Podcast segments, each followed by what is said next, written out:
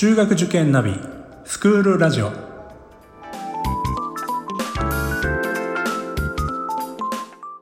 スクールナビゲーターののびるです。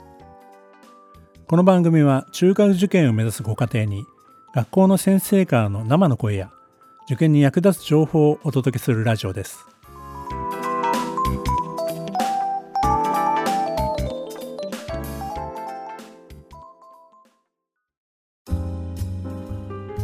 えー、今回は、えー、森上教育研究所の森上信康先生にお越しいただきました、えー、森上先生よろしくお願いいたします。はいよろしくお願いいたします。まあ、恒例になりましたあの受験が終わった後のですね総括ということで今日はお話を伺いたいと思いますけども、まあ、早速ですけども、はい、先生今年の23年の入試、今全体を通していかがだったでしょうか？まあ、とにかくあのコロナが、まあ、明けたかどうか開けたんだろうなという感じの時の入試でございまして、えー、大変でしたね。あの一番難関校がですね、偏差値65より上みたいな、そういう学校が軒並み、おそらく有史以来というとちょっと大げさですけど、ここ十数年見たことがないぐらいの受験者数が押し寄せましたので、そういう面では非常にその、まあ、あ皆さん大変頑張った入試だなというのが第一印象でした。うんなるほど、まあ、このコロナ禍での約3年間を過ごしてきた受験生が、まあ、入試に臨んだという、まあ、こういうことですよね。特にこのこの前の年、それからその前の年と比べて、えー、ここコロナの間の入試っていうのはいわゆる難関校や上位校はむしろ遠距離から受験することが多いもんですから減ってたんですよね。それがこうこう咳を切ったように、えー、大幅に増えた。それはやはりあの、まあ、男子校女子校共学校みんな共通ではあるんですけどあ難しい学校というとどうしても男子校と女子校になりますので、えーまあ、簡単に言うと男子校があ大変上位校が受験生が増えたという結果になりました。えー、まあ昨年までだとどちらかというとちょっと安全志向が働いているようなお話もあったと思うんですけども、はい、今回はちょっと挑戦チャレンジのまあ、傾向もあったということになるんでしょうか？はいまあ、その偏差値的に言うと50から55より上、まあ、もっともっと言うと60から上に受験生が大幅に伸びましたんで、まあ、明らかなこれはえー、いや要するにあの合格者数は変わりませんから あの皆さんチャレンジしたという結果だろうと思います。まあ、3年間いろいろあった、まあ、本当に大変な受験生たちでもあったんですけど、まあ、いろいろねその、えーまあ、受験勉強中こうオンラインに切り替わったり、まあ、休校もありましたしそそういう意味ではあの思うようにちょっと勉強がはかどらなかった可能性もあるまあ、学年だったと思うんですけども、まあ、それをまあ超えて挑戦してきたっていう感じですかね。はい、まあ、ただ、そういう直接的な6年生の時あるいは5年生の時にそういうことがなくて、まあ、いわば、あのその時は低学年であまり大きな影響は被らなかった。で、エンジンがかかった5年生、6年生、特に6年生の段階では、ほぼ全開の状況で受けられたっていうのは、やはりいい条件だったんじゃないでしょうかね。なるほど。ではちょっと個別にお話を伺っていきたいんですけどもまずあの埼玉入試はいかがだったんでしょうか？はいまあ、埼玉は約1000名ちょっと増えたんですね。まあ、2月10日だけで言えば1000名ぐらい、1600名増えたんですけれども、これはあのほぼ東京の増加分と同じなんですね。えー、学校名に落としますと、境東さんの増加分とほぼ同じになるので、まあ、堺東さんの受験者数がまた6000名台から7000名台に増えたみたいなところが一番大きなあの特徴かなというふうに思います。まあ、もともと、まあ、受験者数は多い学校として、まあ、特に、はい、あのまあ、コロナのことを考えると、まあ、埼玉の入試でまず受けようというような傾向はやっぱり、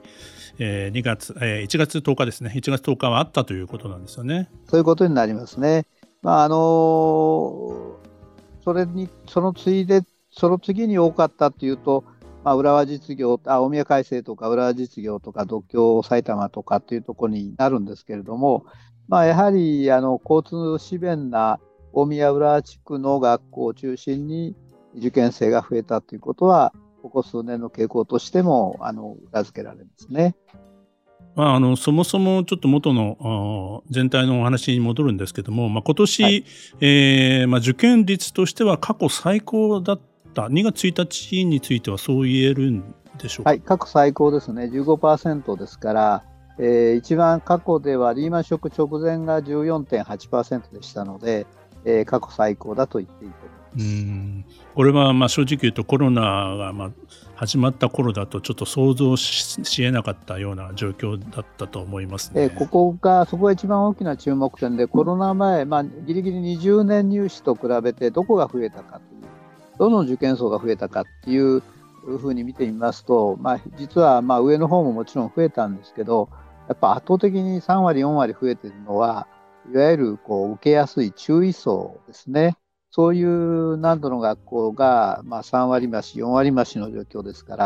まあ、それがコロナ前とはまるで変わった状況になったというふうに言えると思います。こ先生、ちょっとあの分析できるかどうかちょっとわからないんですけども、えーまあ、ということは、まあ、コロナが始まった当初4年生だった、えー、子どもたちにさらに途中からこう受験に参加してきた生徒が増えたと言っていいんでしょうか？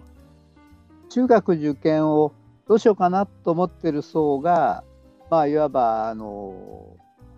決める、まあ最、最後の機会というか最初の機会というかそのあたりが一番大きいんですが、まあ、そこでそういうことが起こってそれでまあ公立行く予定だったのが私立へ振り返った。こういう需要っていうのはやっぱり結構あるんじゃないかなというふうに思いますね。なるほど、はい。えー、すみません話戻させていただいて、まあ、埼玉そういう傾向があってじゃあ千葉の方はいかがだったでしょうか、はい、千葉はやはりあの2月1月の20日21、22とこうあるんですけども、まあ、20日に関しましては若干減少気味で、えー、21日もまあ微増でして22日がかなり大きく伸びたということは言えるんですが、まあ、20日に関して言うと、えー個別で言うと市川さんが難関校としては受験があるんですけど、これがやっぱり216名かな、ずいぶん増やしてましたね。まあ、あのトータル、市川トータルでは368名くらい増えてて、今年、千葉のまあ、増加校では一番市川が増やしたという感じなんですが、えー、ただ、あの千葉全体の学校から見たときにあの2番目に増やしたのは芝浦工大柏さんで、3番目に増やしたのは昭和学院なんですね。この昭和学院さんみたいないわば中一校の増加率がここまで大きいっていうのは、やはり改めてこう千葉のこうなんていうんですかね、受験熱が高まってるのかなというふうに思いました。なるほど。まああの当然都内の上位校を挑戦するんであれば、まあ、坂東さんとか市川さんっていうのは、はい、まあルートとしてはね、あの受ける、えーはい、生徒さん、ね、多いですもんね。そうですね、東京のだから受験生の多いのは市川さんとか渋谷学園、えー、幕張さんとかあ、そういうところが中心になると思う、やっぱりそういうところがあの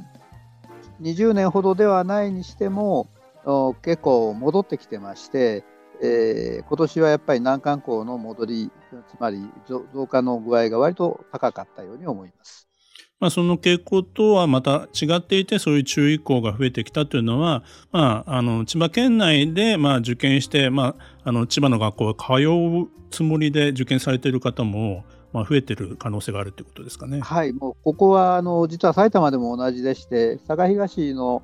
教頭先生に伺いましたやっぱりあの地元の埼玉の増加分は1割だったということなので10%も伸びてたわけですよね。えー、この昭和学院なんか市川にあるけれどももう難関校じゃなくて中医校ですからまあそういう面では本当に地元が増えたのかなという感じはいたしますね。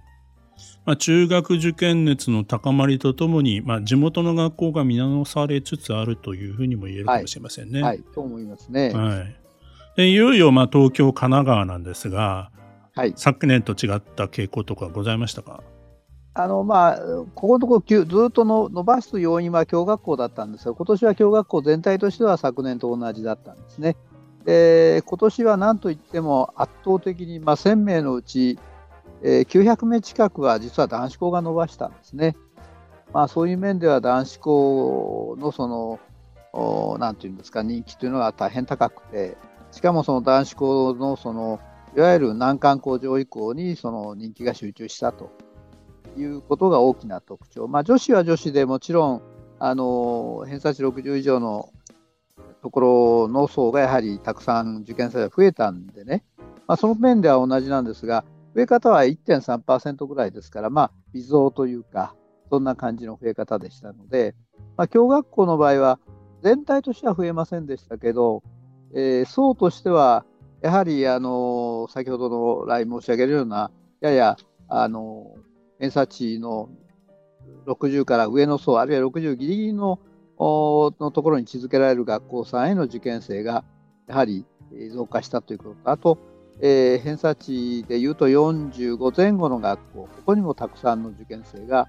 増えましたので、まあ、ある意味で、えー、全体の傾向のそういう上と下が増えるという、言い方が申し訳ないんですけど、難関校と注意校が増えるという、そういう傾向はありましたですね。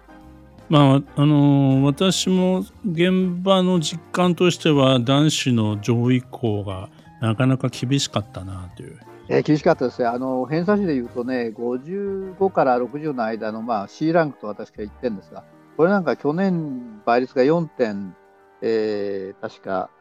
5倍ぐらいだったんですけど、えー、今年もそのくらいありましたんで、えーまあ、大変厳しい入試だったと言えると思いますね。女子校の方は、まあ、いわゆる伝統校と言われる学校が、まあ、堅実な感じだったですかね。えあの女子校も男子校も実は共通するのは、あのまあ、女子校でいうと応印、男子校でいうと改正、会場、早稲田、あまあ、そういう、まあ、新校舎を作った学校ですね。これは随分やっぱり人気がありましたね。女子校でいうと、もうちょっとあの中堅になりますけど、品川女子学院の午後入試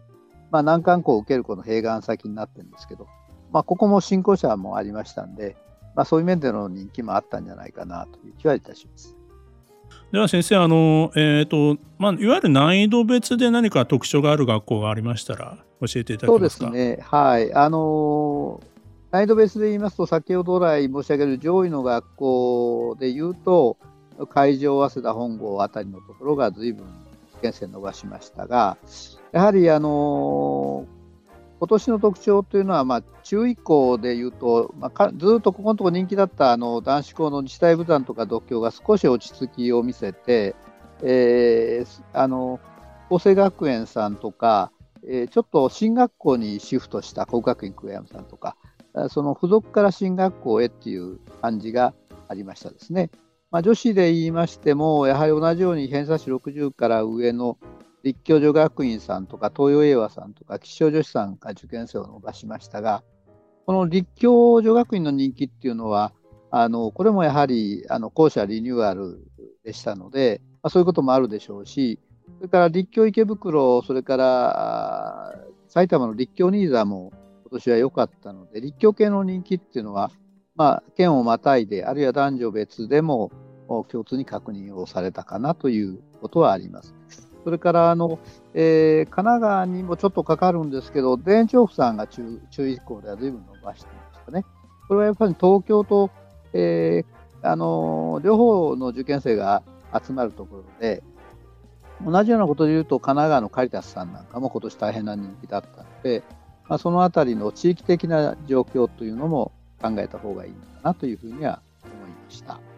で、えーまあ、女子の伝統校というお話が先ほどありましたんですけれども、あのまあ、まだあの宮田さんとか、あの跡見さんとか十文字さんとか、えー、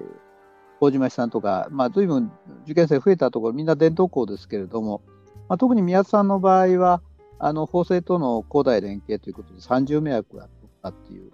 まあ、それからこれは神奈川になりますけど、横浜映画、あの青山学院横浜映画がやっぱり青山学院に、えー、継続化して、ちょうど卒業生が出たというところで、やはり6割ちょっと行きましたんで、やはり女子の受験生が非常に伸びたということがございますので、まあ、そういうことを絡めますと、えー、この中医校と言われるところもなかなか実は、えー、進学実績とかそういうことについて非常にこう、えー、麹町さんはさっきあの例によってあの東洋大学だとか日本女子大学とかそういうところに、えー、枠を設けていらっしゃいますし東大連携の部分っていうのが改めて注目をされたのかなと。付属人気は落ちて落ちたというより落ち着いてきたんですけれどもそういう反付属で、えー、大学にこれこの程度入りますよっていうところ。でで、まあ、それでいうと今年最大の事件はやっぱり日本学園東芝国際ですけど。日本学園さんは男子校なんですよね。で、まあ、ものすごい倍率になったわけで、これはやはり、あの、まあ、しあの、これで、こう、なんと言いましょうかね、競合したのが法政大学属で、やっぱり男子が減ってましたよね。明大中野さんも若干減って、法政対明治で、えー、の戦いみたいになっちゃったっていうところが、まあ、面白いって言えば面白いと思います。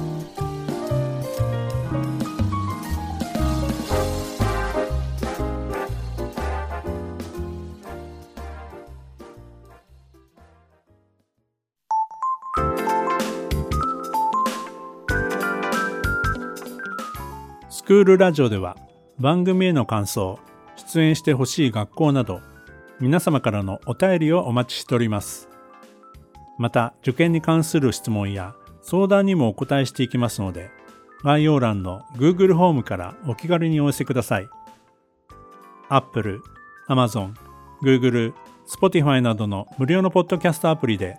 購読やフォローなどのボタンを押していただくと更新情報が届きますので便利です。それでは次回もスクールラジオでお会いしましょう。